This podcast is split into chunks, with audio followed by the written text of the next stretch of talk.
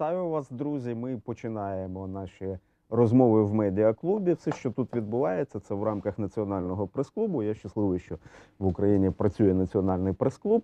Майданчик для зустрічі журналістів із спікерами, з експертами, з політиками. Ми говоримо про найважливіше, що може бути сьогодні і впродовж наступних тижнів. Я думаю, важливішим ніж зустріч в Нормандії четвірки. Хоча, можливо, наші гості заперечать і скажуть щось інше, але ми будемо говорити про те, що відбувається, і чого очікувати від е, зустрічі в Парижі. Сьогодні а, у нас є все для цього, власне кажучи, сам медіаклуб.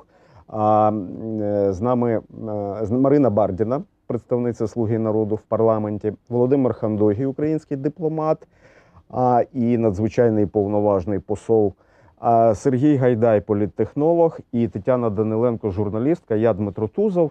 Ми починаємо наше спілкування і очікуємо, звісно, новин з Парижа. Одразу будемо а, про це говорити і е, м, реагувати, напевно. Та? Але почнемо з, з того, що ми очікуємо.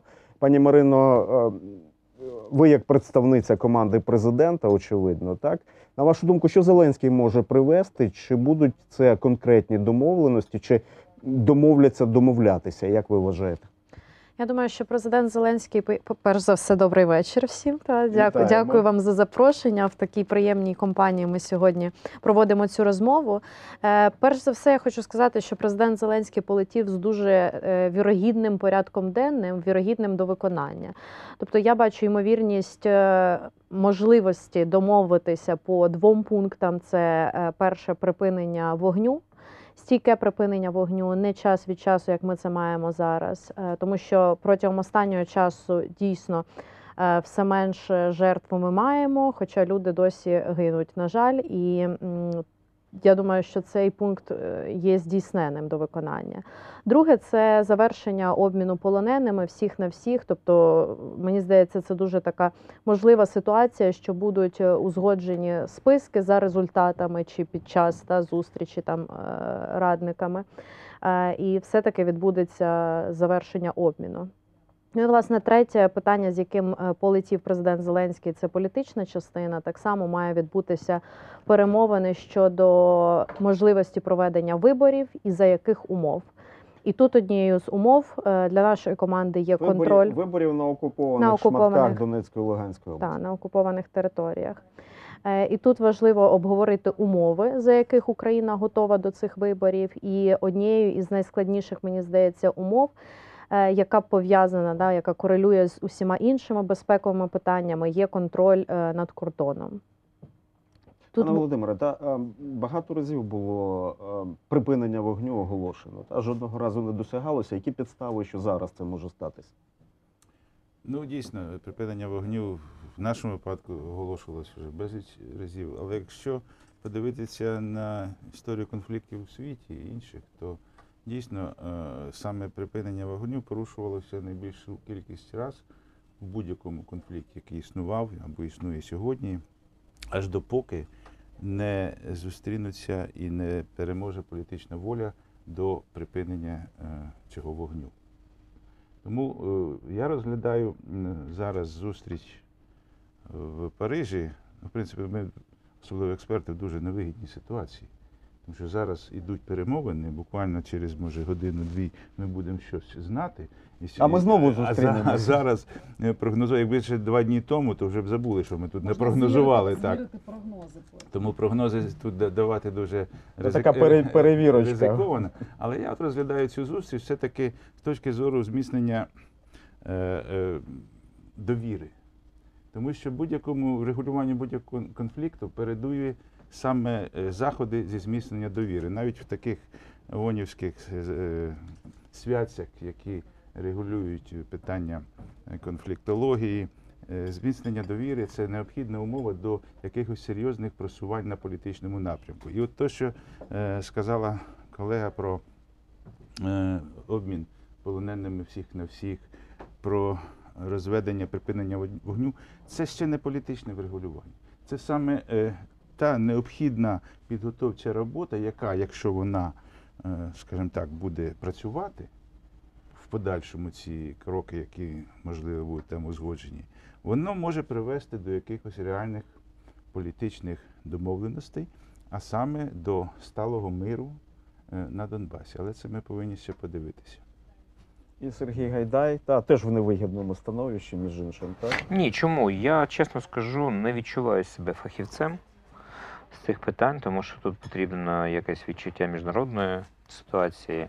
У мене, мабуть, навіть не пол- політтехнологічна думка, думка громадянина, який е, живе в цій країні вже скільки нам? 29 років, да? як в незалежній країні. 29 років. Ну, ну майже, да, майже 29 років. І е, я так скажу. Ну, по-перше, мені здається, ми значно завищуємо очікування від перемовин. От чесно. В цій країні вона дивна. Я думаю, що саме Путін досі не дуже, не дуже розуміє природу незалежної України. Ну, він, Це як мінімум, це- він, це- він як Це дезорієнтує його А, під час прийняття рішень. Ну, так і є. По-перше, я, я впевнений, що він очікував зовсім іншого розвитку в 2014 році. Він думав, що буде кримський сценарій на всій території, і Новоросія відійде так, як від, відійшов Крим. Армії в цій країні немає, влада дезорієнтована, в, мене є, е, в нього є час. Він навіть не хотів, я думаю, вводити війська свої, тому що він розумів, е, для нього це жертви, все інше. Це була спецоперація, повинна була бути на всій території, а населення повинно було підтримати, проголосувати, що о, тепер ми за Росію. Але виявилося, що кримський сценарій е, не пішов. У громадського суспільства цієї країни виявилось достатньо сил організувати супротив. Ну, я не буду розказувати історію, всі її знають. І навіть коли було зрозуміло, що Іловайськ вирішує е, остаточно е, є загрозою для ЛНР ДНР, пам'ятаєте, да? тому що він перекривав Донецьк, він вів війська. Наше е, керівництво тоді теж цього не очікувало і не було готово до, до такого сценарію. Але після цього Путін розуміє, що щось не так. Там є супротив, це одне. І друге, домовлятися з українською владою про все, що заманеться, не, не вийде. От навіть представимо собі, що зрада відбулася, і президент Зеленський поводиться так, як поводився колись Янукович. Пам'ятаєте? Янукович погодився на а, Харківські угоди. А, Янукович погодився не підписувати євроінтеграцію. До чого це призвело? До величезного суспільного супротиву. Думаю, що президент Зеленський це дуже добре розуміє, що ці червоні межі не тому, що якісь там політичні сили тобі їх виставили, а їх тобі виставляє українське суспільство. І тому, навіть якщо дуже хоче домовитися про, про щось з ним пан Путін, все одно треба домовлятися з усім українським суспільством. А от цього він не дуже розуміє. Йому здавалося, що пан Порошенко просто ну, от собі не може дозволити. Пан Порошенко був дуже хитрий і дуже чут, ну, чуттєвий до суспільної думки. Він дуже добре розумів. З одного боку, діватися було нікуди, Дебальцеве, наступ російських військ, треба було припин- припинити військову операцію, тому пішов. Але будемо чесними, в кулуарах я дуже багато чув від його оточення, що з одного боку ми вимушені були піти на мінські домовленості, з іншого боку, ніхто не хотів їх виконувати, тому що всі розуміли, що відбудеться з нами в Україні після цих. От мені хоч пан Зеленський це, це, це, це ж це розумів, і тому я не, особливо вірю, що від того, що там відбудеться, багато чого залежить. Хоча є важливі параметри. Це обмін полоненими, номер один. Звичайно, треба, щоб полонени поверталися, і тут треба давати будь-яку ціну в обміні, як це робить Чекайте, Ізраїль. Включає будь-яку ціну. Так?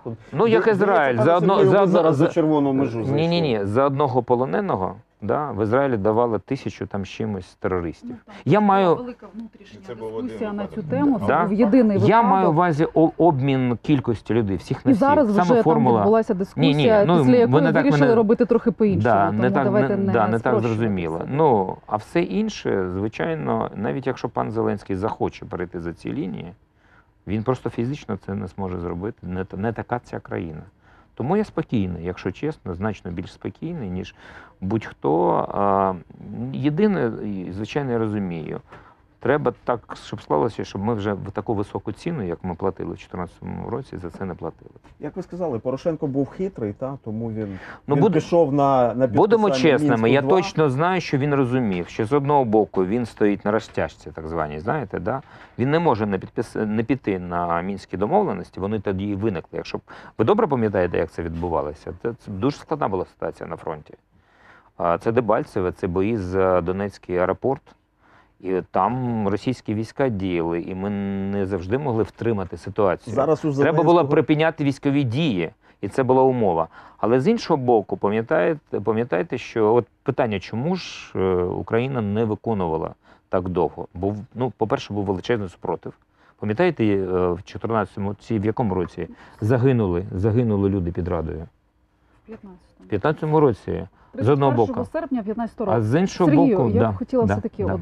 Дивись, тут є Да. певне спрощення. Справа в тому, що Петро Порошенко так само жив до певного часу ілюзією, що можна дуже швидко встановити мир, і для цього потрібно тільки зробити кілька політичних років. Це ж там Але хоче Путін. В принципі, те саме це неможливо. не дуже швидко. Він це протягом в нього еволюція поглядів відбувалася щонайменше три роки. А, Такі самі ілюзії зараз перебуває і Володимир Зеленський, але е, на нього значно більший тиск здійснює парламентська опозиція і вулиця, яка зараз власне і е, мітингує в Тиск на нього під Порошенка офісом був президента. Більш того, з-за цього у нього коаліція розвалилася. Тиск на Петра Ви- Чому? ну виходили саме е, е, спроба сприйняття. Може, я не все пам'ятаю. Спроба сприйня- е, через парламент е, закону про особливий статус Ну, так, визвав ди- Це було дикий супротив опозиції. і військові Більш теж того, е, у, у Зеленського сьогодні є більшість, а у Порошенка не була більшості. Я особливо особисто приймав участь у 2014 році у кампанії Народного фронту, і основне завдання було відібрати у Петра Олексійовича Порошенка як мінімум половину електорату, що ми зробили тоді. Да? І тому в нього не було більшості там. Йому він повинен був домовлятися з різними політичними силами. Ну, в будь-якому разі ми повинні не забувати про те, що ця зустріч в нормандському форматі не далася нам безплатно. Ми за неї віддали немалу ціну. Е, Тому що згадаймо, пан Хандогі і е, пані Бардіна знають, що умовою Російської Федерації для зустрічі в нормандському форматі е, було щонайменше розведення в трьох точках. До речі, про ті самі точки домовлялися під час останньої Нормандії, яка відбувалася в жовтні е, 2016 року в Берліні. І ті самі точки. Ти так. зараз продовжиш. У нас Настя Станко з Парижа і небагато часу у Насті. Настя Станко, журналістка громадського. Вітаємо. Вітаю, колеги. Вітаю. З гарним настроєм я бачу. Очевидно, є гарна інформація з Парижа. Поділіться нею, будь ласка. А, Насправді нема поки що ніякої інформації, крім того, що зустріч не закінчиться чотирьохстороння там е, зараз, як вона мала плану закінчитися. Вже нагадаю, що о восьмій за Парижем, тобто о 9 мала би бути прес-конференція спільна, а перед нею ще би мала бути зустріч двостороння між Путіним і Зеленським.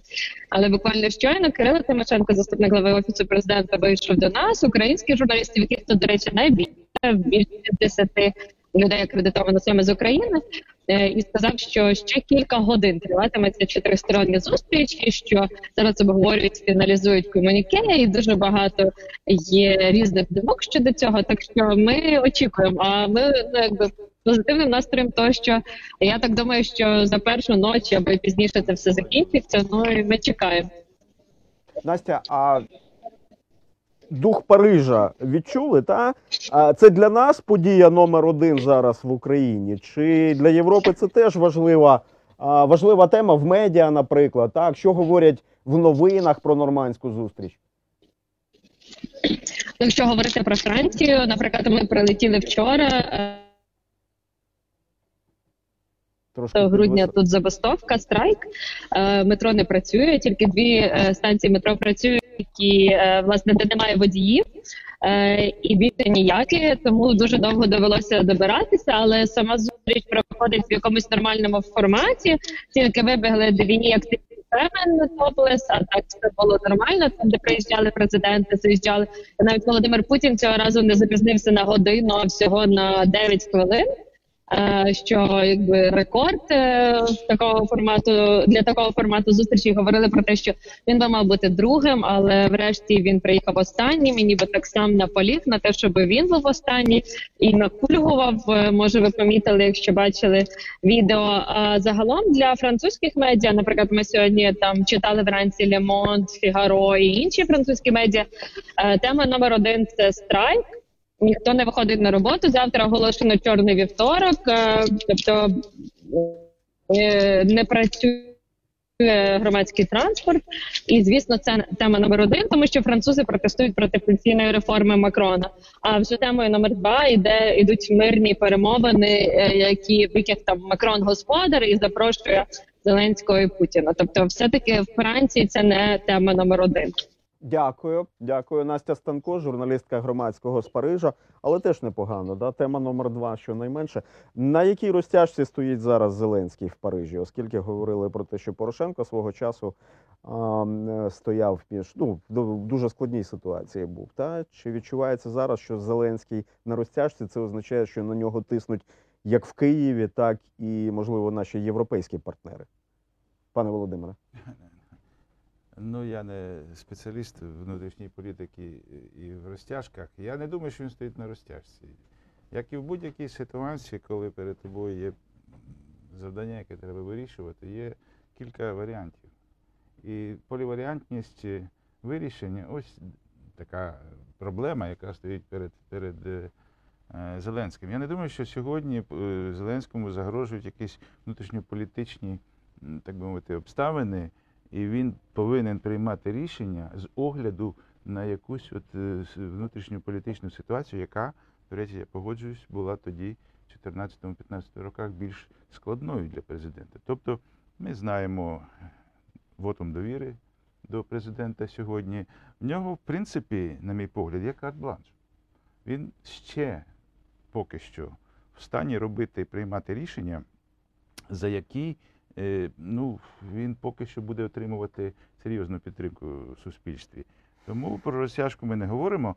Питання, мені здається, полягає скоріше ну, в професіональності тих рішень, е, їхній е, життєздатності на е, перспективу. От де він не повинен зробити помилки. Тут е, залежатиме багато від е, команди, від е, майстерності переговорів. Ми всі знаємо, що е, дипломатія, як і політика, це мистецтво можливого, але рамки можливого можна розсунути, можна їх звузити. І от дійсно сьогодні там треба подивитися. Е, Я також не сторонник якихось завищених очікувань. Я не думаю, що сьогоднішня зустріч ну, буде якоюсь проривною, і от завтра зап... Запанує Да. мир на світі. Я повернусь до своєї тези. Це, на мій погляд, не, не, не більше і не менше, як е, конкретний важливий е, захід зміцнення або побудови перших е, таких цеглинок довіри, яка евентуально приведе нас до політичного вирішення питання. Пане а довіра між ким? Між Путіним і Зеленським? між е, усіма, хто е, сьогодні є, ну як ну, називаємо це просто учасниками цієї історії. І Путін, і Зеленський, і Росія, і Україна, і е, Донбас, і всі інші і політичні сили в, в державі. Тобто всі гравці, їх на сьогоднішній день е, багато, і не тільки З- Зеленський і Путін, а й інші. От між ними повинно виникне, е, виникти якась м, розуміння того, що це можливо вирішити. А можна, На таких ось якихось. е, Але чи є бажання це вирішувати? можна пос... так от, щоб бажання з'явилося, а, е, воно повинно е, е, і, і, і, і бути створено передумови для такого бажання. Дивіться, мені здається, що взагалі казати про довіру в цій ситуації неможливо, тому що ну яка довіра? Будемо чесними, пан Путін має свої цілі, і це треба дуже розуміти. Ціль його основна знищити цю, цю державу, скажімо так. Ну будемо чесними. У нього така ціль є, залишається і буде залишатися, поки він є при владі в Вторинна ціль. А? Геополітичне домінування первинна ціль. В- в усьому світі? Ну, ну так, так, так. Ні, ні, ні, ні, ні, ні, ні. Але ви правильно сказали, гравці, це гра. Хто кого переграє в цій ситуації? Він ви, він вимушений грати по якимось правилами, не довіряючи нікому, йому не треба довіряти. Треба цю гру вигравати, маючи сильну позицію, розуміючи, які в нього реальні цілі.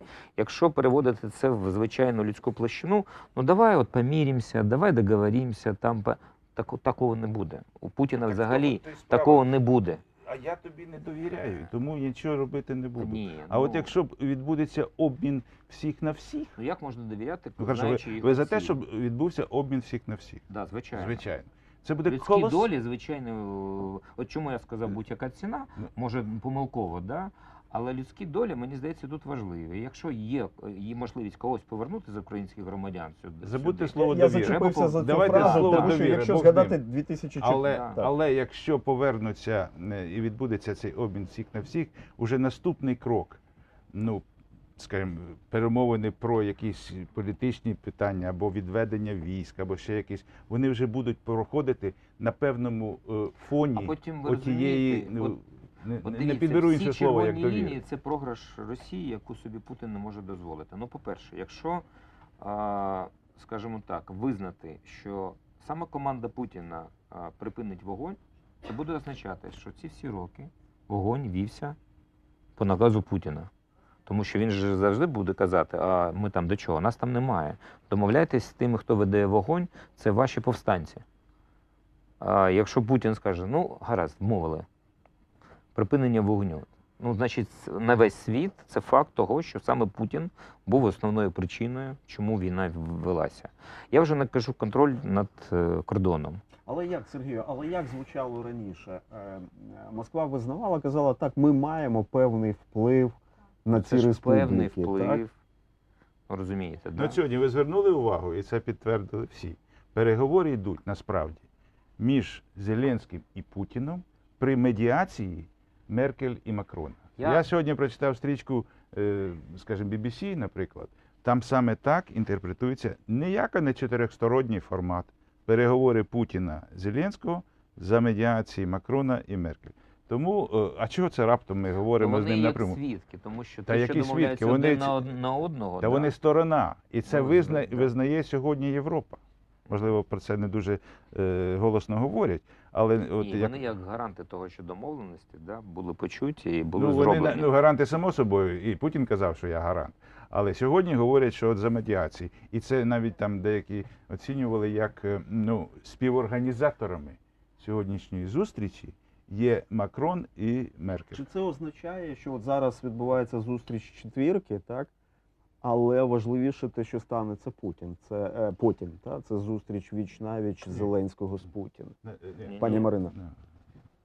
Я думаю, що це буде важливий момент для розуміння президентом Зеленським власне можливості дальшої комунікації е, і подальшого руху відносно президента Російської Федерації. Я не думаю, що це буде щось, що виходитиме, що входитиме в рамки нормандського формату. Мені здається, це більше така зустріч, яка потрібна для відчуття президентом Зеленським президента Російської Федерації, тому що Ну, ми розуміємо, що оскільки брифінг і вся офіційна інформація вона буде після нормандського формату, е, то це буде та публічна інформація, про що е, відбудуться домовленості. А все, що відбуватиметься пізніше, е, я думаю, що воно має виходити вже за контекст нормандського формату. Інакше це буде нечесно по відношенню до нас, до громадян. хіба ця зустріч не стосуватиметься газових Да, питань, оскільки ми по складу учасників розуміємо, що це в принципі а, ну, одна з головних причин, чому Путін поїхав. е, у Юрій Вітренко Чому? так в складі делегації. Ну, з- із Але того, Виконавчий директор «Нафтогазу». керівники господарюючих Якщо це не буде зав'язано в пакет, як це сталося. Очевидно, що газові домовленості будуть е, політичною розплатою Росії за поступки України в політичних питаннях. Ну так виглядає. М, Можемо можете сперечатися, можливо, я Це помиляюся. тільки не були поступки України за Ні, ну, досягнення не- якихось. е, Звичайно, України. Ну очевидно, тут. А, йдеться України? саме про це, звичайно. Ну, ну це Йдеться про якісь політичні е, поступки. Газові поступки. Ні, ну, ні, я думаю, що в обмін навпаки, на газ це розплата за політичні вчора поступки, перший раз в першу чергу за безпекові Е, якісь ось У мене в машині є а, короткі хвилі. Це єдине, де можна от мені почути російське радіо Вісті є. Ну, начебто так, єдине, що я знайшов. Там тільки про формат. І якщо вам цікаво, що думають на радіо Вісті в Росії, то те, що я послухав вчора ввечері, їхав додому за містом його чутно, тому що воно таке. Ми Ну, це йдемо досить, досить рекламувати. Що, що ж Ми йдемо з сильними позиціями. Ми примусимо, тому що їм не вигідно купувати газ по реверсу. У нас буде значно дешевий, дешевіший газ.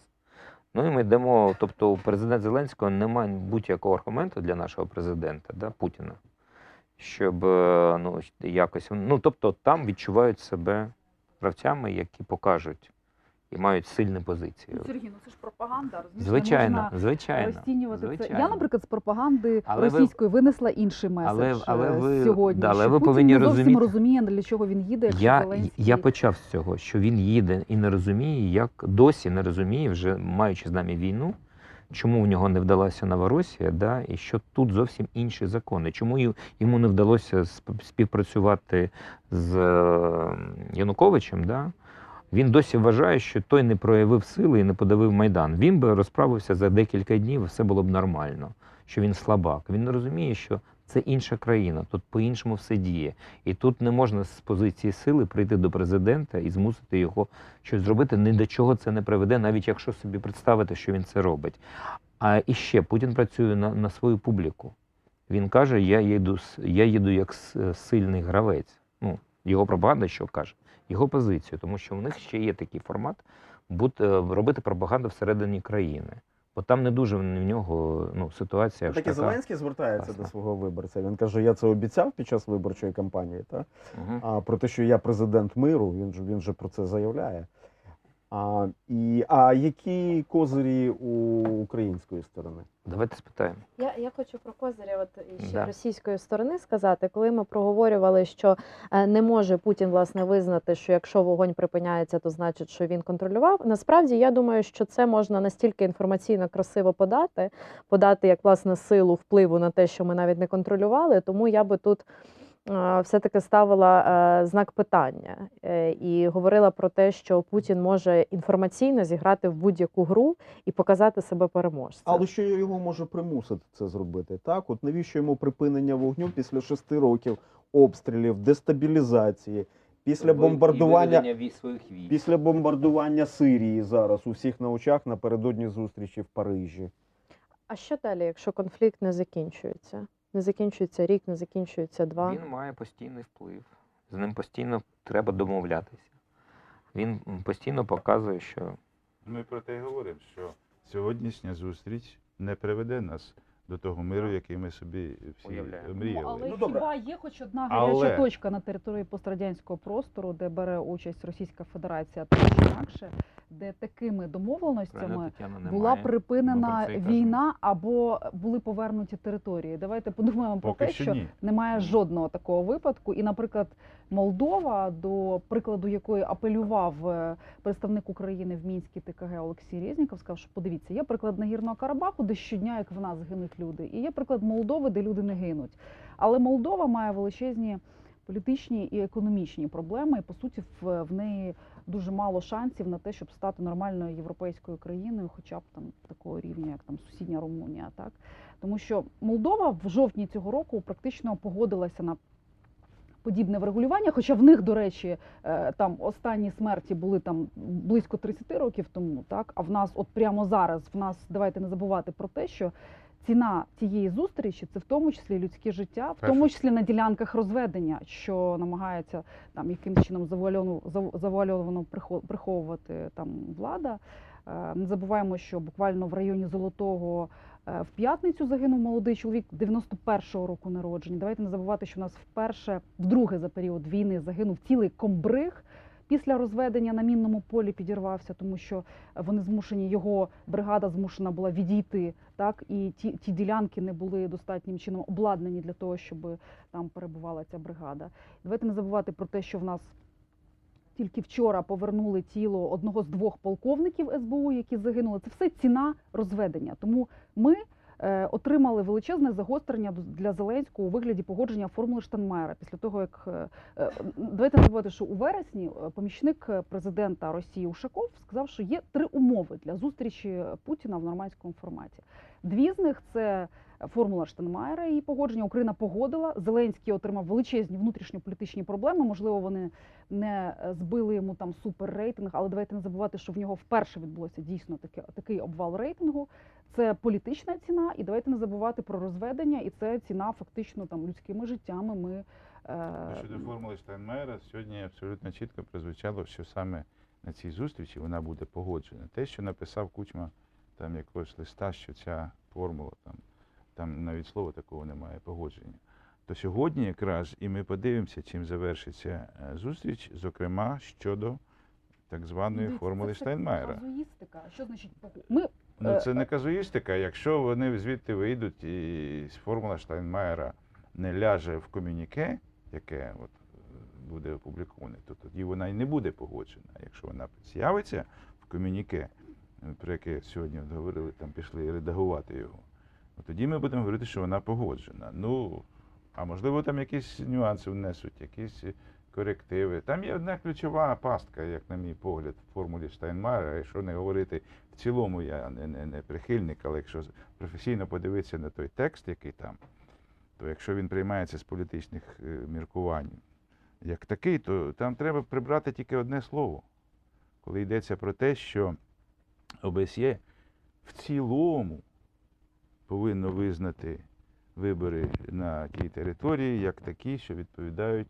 там міжнародним, і, зокрема, ОБСЄшним стандартам. От слово в цілому це ота сама От пастка. Правильно ми розуміємо, що в цілому це приблизно це вибори такі можуть бути, як вибори в Туркменістані. Ну, так, Тому в що цілому- в цілому Ну, вважає, в що цілому вибори так, а в принципі для нас ні, а для них в цілому. Тобто Чи там в повинно абсолютно або прибрати це слово. Одне слово, або сказати, е, взагалі повинні, чи ну, взагалі краще прибрати, тому що воно дає можливість потім трактувати, е, знаючи ОБСЄ як організацію, е, знаючи вплив Росії в цій організації, я можу припустити, що ОБСЄ там будь-що визнає в цілому е, правильним.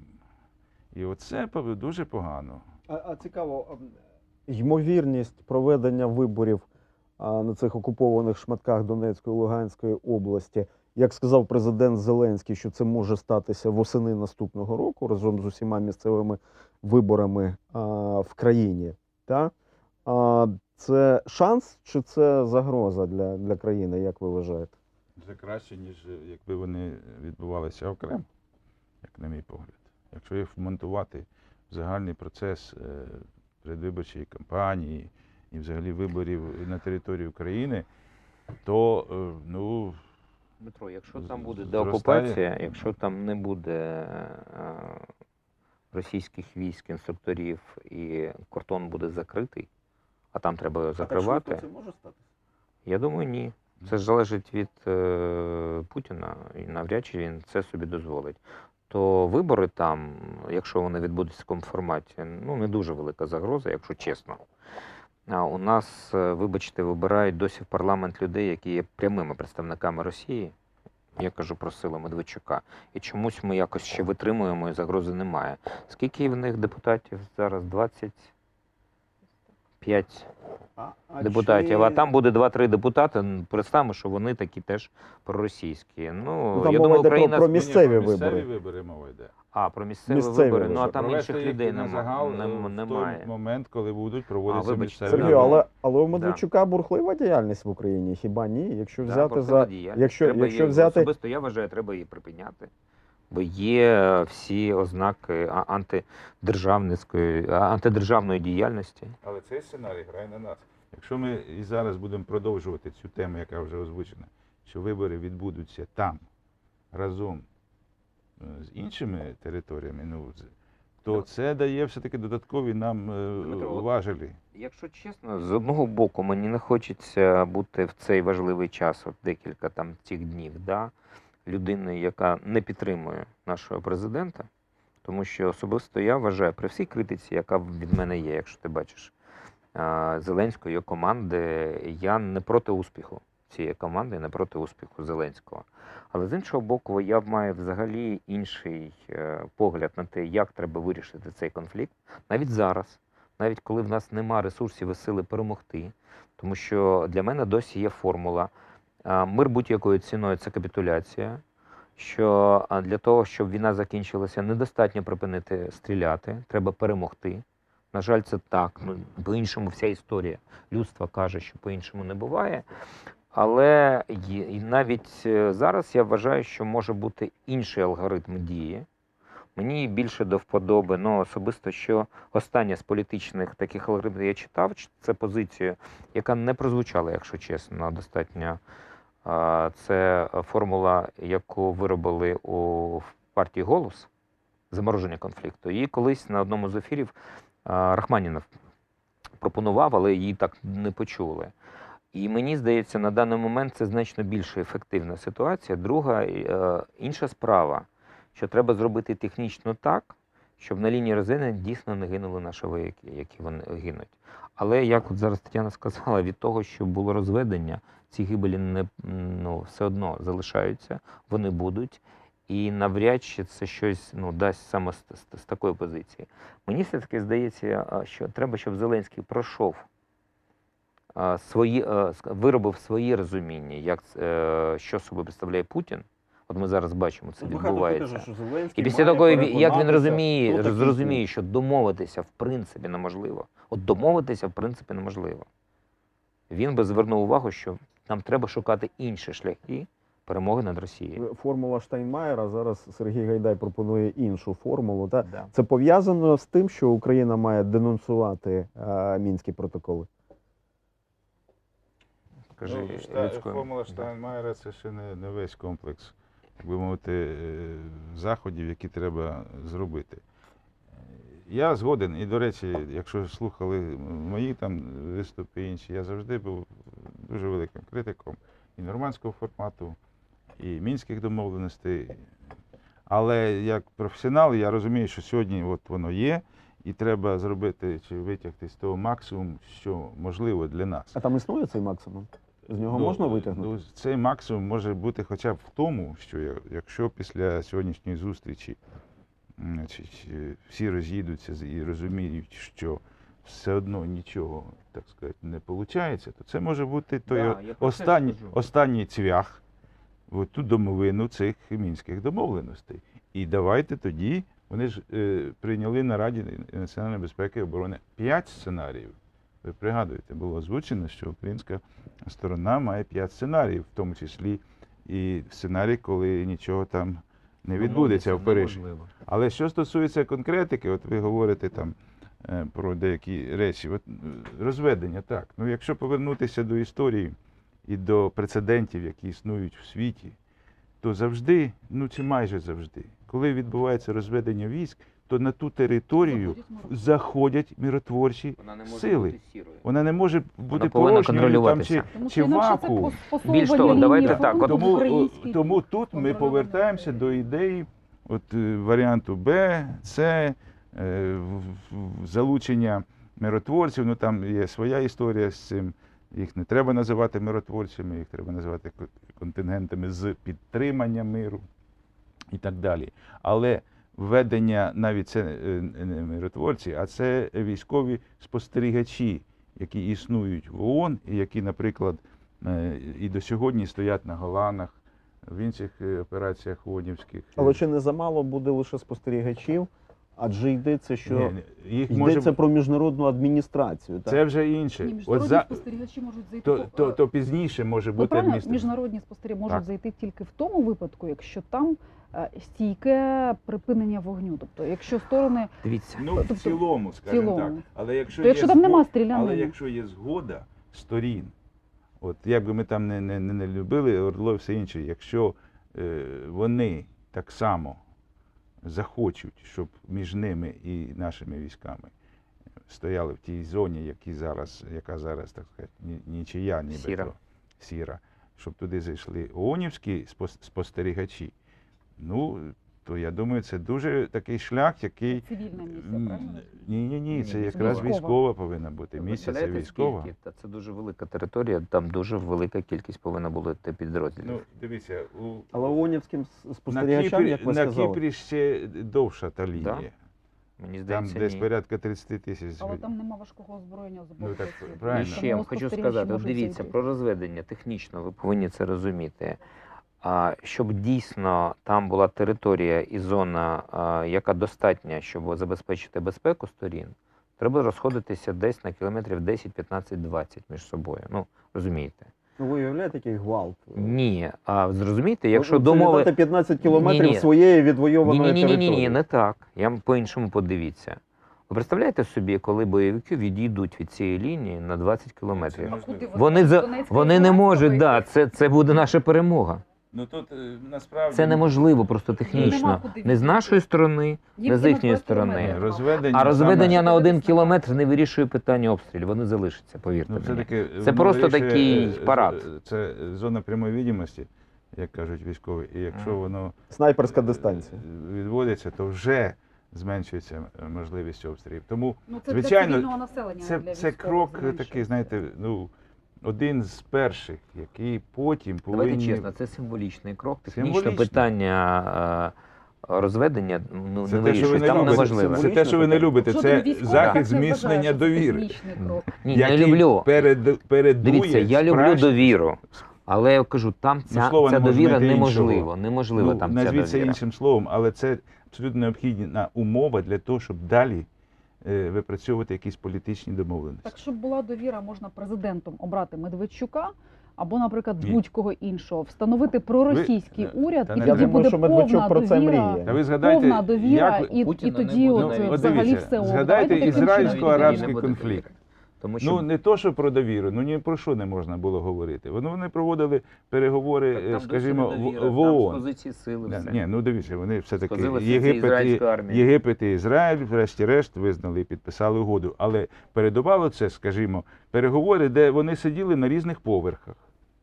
І кур'єр бігав між ними. Потім крок е, вперед був, коли вони сіли на одному поверсі. Вже е, ж- тому кур'єру не треба було бігати. кімнатами. Ну, і, потім вони сіли вже в одній кімнаті за стіл переговорів.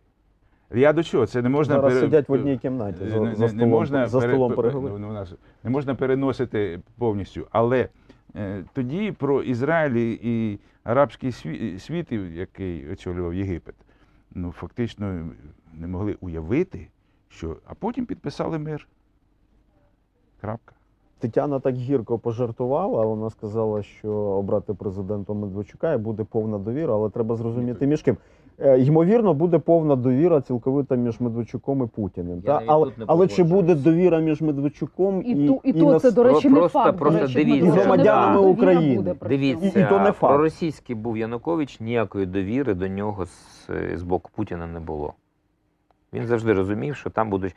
Колись була довіра до Кучма, якщо пам'ятаєте, але Кучма написав книжку Україна не Росія. І будучи навіть радянським червоним директором, якого багато-багато було радянського, він завжди казав, що з Росії нам завжди ну, ми будемо завжди братами, таке інше, але від він І Кучма дуже не виправдав цю дуже довіру. на, на тузлу відреагував. Да, і не виправдав довіри. Тому там ніколи не буде довіри, там Це- завжди буде бажання повного контролю. Серії повного управління. е, Друзів. Цієї серії немає вічних друзів, вічно має тільки інтереси. Тому ну, довіра таке, е, не про Путіна з Зеленським іде мова, а оті навіть люди, які стріляють один одного сьогодні.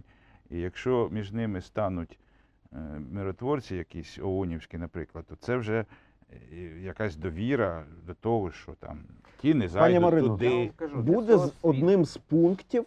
А як ви вважаєте, та ваша думка? От, от зараз е, ті, кого пан Володимир назвав медіаторами, це Франція і Німеччина, та? А, але а, абсолютно предметна розмова про а, ймовірність міжнародної адміністрації на окупованих територіях. Я думаю, що мета зустрічі інша, і не буде обговорюватися питання будь-яких е, миротворчих місій зараз. Тобто план абсолютно інший, і е, план Б, план С і так далі вони можуть існувати. Вибори. Але е, як можна провести місцеві вибори за умов навіть миротворчих е, присутності миротворчих військ там? Ну говориться про те, що вибори можливі, якщо територія буде по суті вільна, контролюватися Україною, і кордон ми будемо контролювати. Та тому е, тут якби роль цих миротворчих військ вона взагалі не грає своєї якоїсь участі. Більш того, присутність миротворців для всього світу. Значить, конфлікт внутрішній. Конфлікт заморожений назавжди. Ну, якщо чесно, от подивіться по історії. Та ні, Всі. Ну не завжди. Давайте. Ну, чому? Кількості випадків так, але бували і інші. е, Ну, треба. Нема часу в історію вдаватися, але Балканський на- досвід. насправді, розумієте, е, миротворчість це. Миротворчість це не пожежна команда, яку підняв слухавку і покликав, давайте те ви там зробити. Це зовсім інша е, лінія поведінки. Це залучення ООН в цілому, як інституції до цього конфлікту. І серед тих е, реч, інших речей ми- миротворчість як один із елементів. І, до речі, я повторюю, це не миротворчість, бо є, там творити мир не, не, не, не- доводиться. Там треба підтримати мир, який евентуально там повинні е, досягти от силами українських там і інших е, людей. Коли цей мир не буде вже досягнуто, тоді запрошується операція з підтримання цього миру. Їх багато є з різних, е, в тому числі і адміністрація. Я, до речі, підтримую цю ідею на загал.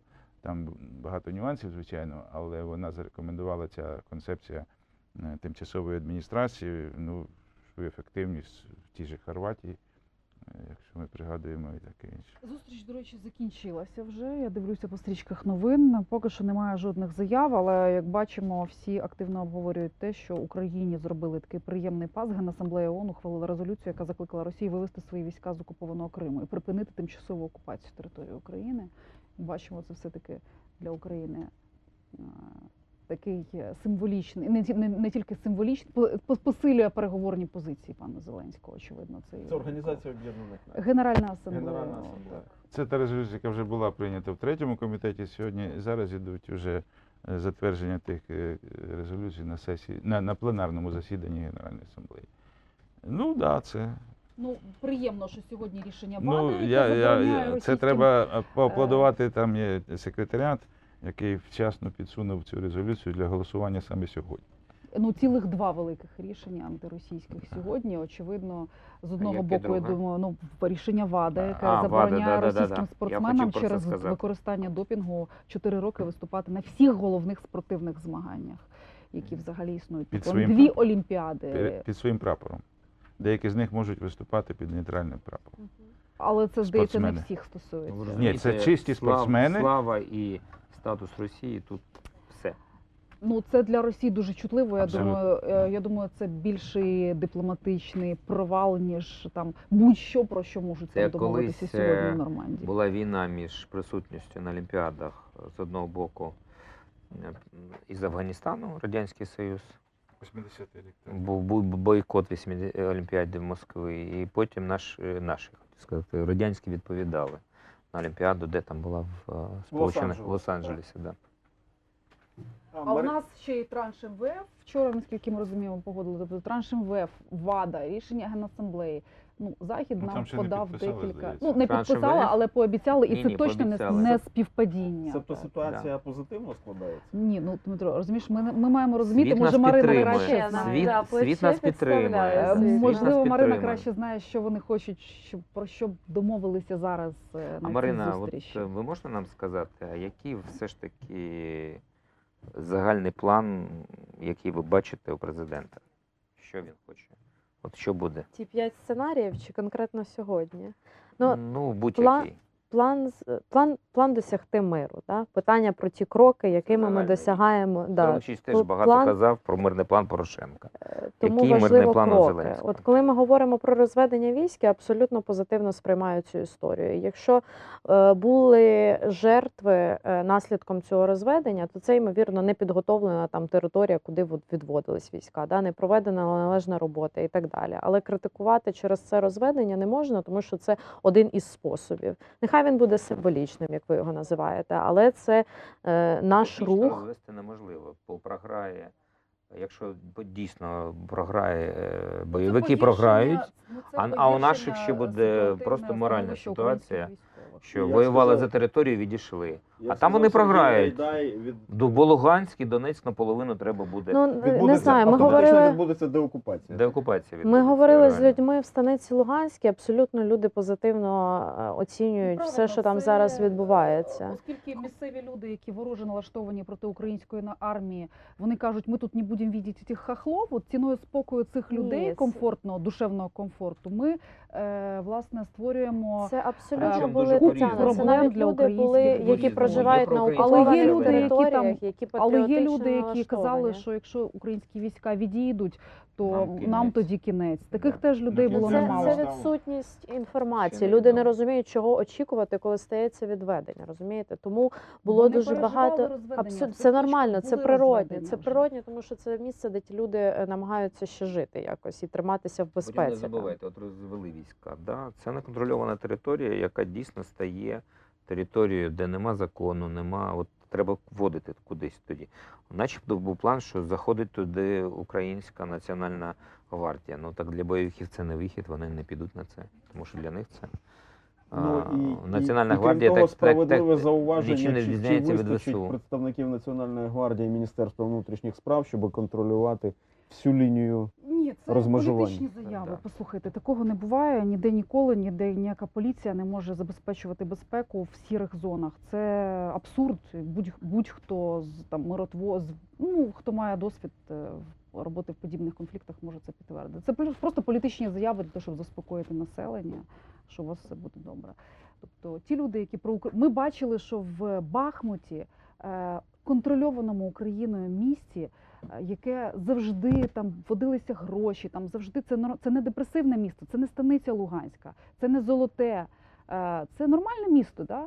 І там забили до смерті просто там двоє юних відморозків, неповнолітніх людину, те, що вона українською щось відповіла про українського активіста. Так?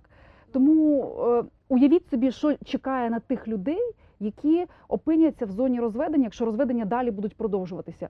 І та українська влада Порошенко вважала, що розведення це нічого страшного, це технічний крок. Нічого, що у нас там військові помирають в результаті цього, це не страшно. І ця влада теж вважає, що розведення це не важливо. А Путін розуміє, що розведення це дуже важливо. І тому від України Путін дуже хоче розведення, тому що він розуміє, що ОБСЄ те, як Україна це робить, може проконтролювати. А те, як роблять е, бойовики, ну ви ж розумієте, що це цивільна Вони е, місія ОБСЄ. Вони не можуть цього контролювати, і вони не уповноважені своїм мандатом це робити. Розведення ж не самоціль, ви прекрасно розумієте, це і ті три Цього точки. разу це була умова для зустрічі. Правильно, цього разу і, і ці три точки, чи скільки? Чотири? три. Три три. точки були узгоджені раніше, і ми тягли, тягли, і врешті-решт пішли, щоб відбулася зустріч. Да.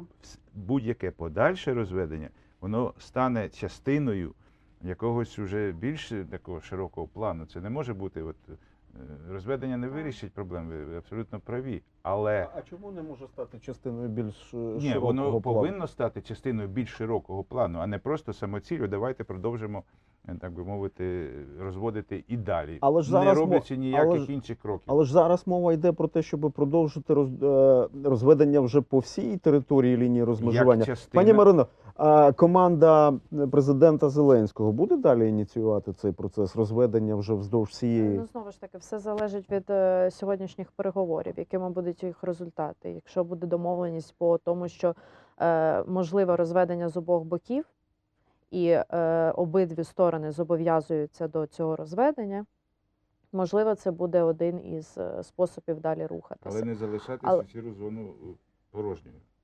Це Путін важливо. у листопаді, е, привітавши розведення в трьох ділянках, заявив про те, що це дуже добре, я це вітаю. Але все-таки для того, щоб е, встановився там стійке перемир'я, для того, щоб ми далі могли говорити, нам потрібно розведення вздовж всієї ділянки фронту. І тут українська делегація Ну, їде і сама це Е, пропонує. Чекайте, це був один із таких торгів для мене з е, сторони Російської Федерації, щоб ще віддетермінувати зустріч в нормандському форматі. Тобто для мене це не сприймалося як серйозна вимога з боку російської сторони, а лише як вимога, щоб ще відкласти нормандську зустріч. Я не знаю, чим це зумовлено. Небажанням взагалі рухатися, бажанням, щоб Україна е, продовжувала діючий зараз закон про так званий особливий статус, чи ще якісь на це були треті причини. Та? Але тоді це був такий для мене торг е, не зустрічатися в форматі. Я думаю, що це помилкова трактовка і тієї влади, і тієї влади, тому що Путін і Порошенка, і Зеленського він завжди наголошує на тому, що розведення це вкрай необхідна річ. І він і під час попередньої зустрічі в нормандському форматі, коли були погодені погоджені якраз ці три ділянки, і ще одна здається Дебальцев е, біля Дебальцева. Так е, він завжди наполягає на тому, що це вкрай необхідний крок, тому що це погіршує нам військові позиції в той час, як Крок для чого? для Сам по собі? Е, Тому що Ні, ну це заяви Путіна. Він Це завжди про це Путіна. каже, і це а ми ж його порядок до цього яким він як до елементу якихось подальших. е, Ми переду- демонструємо свою, так би мовити, як це е, договороспроможність, що ми готові на будь-що, ми готові Прекрасно. Ми відвести свої рухаємося війська. по виконанню. Мінських домовленостей, на що ми зобов'язалися. Я сказав про цвях домовину мінських угод. Якщо ми побачимо, що навіть те, що ми зробили сьогодні, пішли на зустріч, і після сьогоднішніх е, перемовин нічого не відбудеться, треба зовсім по-іншому. Але що на цікаво, ситуацію. але що а цікаво, якщо, панове, а от можна я замі... я в ролі тебе? Якщо ми зараз домовимося про те, що ми виконуємо мінські угоди, тобто фактично утворюється такий всередині України там анклав під російським контролем. Це зрада чи перемога? Ну це добре для України буде чи ні? Тобто припиняють стріляти, але от так як було в Криму, да, Автономна Республіка Крим, яка де-факто перебуває там під якимось російським політичним контролем, завдяки тому, що там стоять війська, флот. Там спецслужби і так далі. От якщо зараз і припиняють автономія, між стріляти. іншим. Ну, мінські ж Е, не про це. Як не про це? Ну, про це? не це? тільки про це. ні. Якраз Це- про це. Навіть основна е, я, який їх не ціль любить, я Путіна. розумію, що там, врешті-решт, там же і- врешті-решт є і повернення контролю над кордоном. Ну ви- м- ми ж повинні розуміти, що таке повернення контролю над кордоном. Вони просто. встановлять в домовленостях, що будуть там е, представники е, Давайте цих ми ж не будемо регіонів. е, думати, що вони встановлять. Ми не знаємо. Україна це контроль над кордоном. У нас повинна бути своя позиція. А що таке контроль а в над нас кордоном? був контроль над кордоном всі ці роки даруйте до початку війни. Ви бачили російсько-український кордон, як він виглядає взагалі? Його практично не існує. Ну його не існує Його в багатьох ділянках. І навіть на коли Яценюк пообіцяв контрабандних бензовозів. облаштувати, Ну, Україна це не зробила. е, Окремо можна поговорити про те, які зусилля були зроблені для того, щоб провести а. делімітацію кордону, б. Підписати угоди, почати демаркацію, яка почалася. Потім за- це все заве- Це завжди викликало шалений супротив Російської Безумовно, Федерації. ми Ви це як ніхто добре знаєте. І були вже і розмежування в Азовському морі, 36 раундів переговорів Демаркацію пройшло. ж так і не провели. Ну, Там і делімітація І не ми зараз досі маємо проблеми Так, через звичайно, але і звичайно, то тепер якщо там проблеми, скільки буде існувати російський подивитися Крим. на цю ситуацію, то стає зрозумілим, чому росіяни, я сам брав участь в цих переговорах по кордонам, е, чому вони просто ну, ну, ну, насмерть стояли, е, наприклад, е, в тій ж Керченській протоці, Мгм. ні кроку, тільки по береговій лінії і все. Тепер Почалася це зрозуміло, чому? Тому що вони Почалася. готували і зачищували, так би мовити, праве поле для своїх е, агресивних дій в майбутньому. Це, а це було 9-й, 10-й рік. Шановні, ми можемо зараз якісь підсумки зробити. Я розумію, що ми їх можемо робити, коли отримаємо результати зустрічі до цього, до чого домовилися. Так? Чим я скажу, навіть коли будуть офіційні результати зустрічі, ще не буде все зрозуміло. Ти- Тільки через деякий час ми зрозуміємо, ми Туди буде закладено певний підтекст. Чи вони імплементабельні будуть ті домовленості, які Чи їх схочуть імплементувати? да. Мій підсумок, як Тому я і почав з того, що класиці, мені здається, По, по черзі я, я, я прошу зараз. Так. давайте. А Володимир Хандогін, ваш, ваш підсумок. е, як співає Джон Леннон, give peace a chance. Тобто це єдине, що я можу сказати. Це той шанс, який є, і подивитися, чи буде він, е, врешті-решт, реальним цей шанс. Так, Сергій Гайдай. Я сказав, що в мене нема сподівань, я до цього відношусь спокійно. До чого? До самої зустрічі? До факту зустрічі? Так і є. Мені здається, є історична ситуація. Історична ситуація каже Україні, українській владі, а, чим будь-якій, яка столкнулася з ситуацією, чи спроможні ви на перемогу, якщо чесно. В, я проти, от повірте мені, я не є людина, яка хоче, щоб гинули люди. Гинули будь-які українські люди. Але Ну, знаєте, от є просто законна історія. Я ж не можу, як законити тяготіння. Можна довго дивитися там. От є приклад Черчилля, який дуже любив у нас Петро Олексійович Порошенко. Хоча Черчилль завжди казав, пам'ятаєте, оце відома річ, коли а, союзники програли Гітлеру війну в 40-му році, коли Британія стояла перед величезною кризою, треба було евакувати свою армію з Дюнкерку. Але і коли е, Галіфакс і Чемберлен привезли е, ну, там, домовленості, сказали, що треба, ми привезли мир, там треба було до- трошки раніше. Да, звичайно. І от у нас ми стаємо от дуже схожа ситуація. Але Черчилль е, мав політичну волю і сказав: ми будемо воювати. Хоча, повірте мені, люди не хотіли воювати, вони розуміли, що, ну, що таке війна, і коли гинуть, е, коли будуть бомбардувати твої міста, як це було. Але саме його тверда позиція і підтримка його більшості британців да, привели остаточно до перемоги у Другій світовій війні.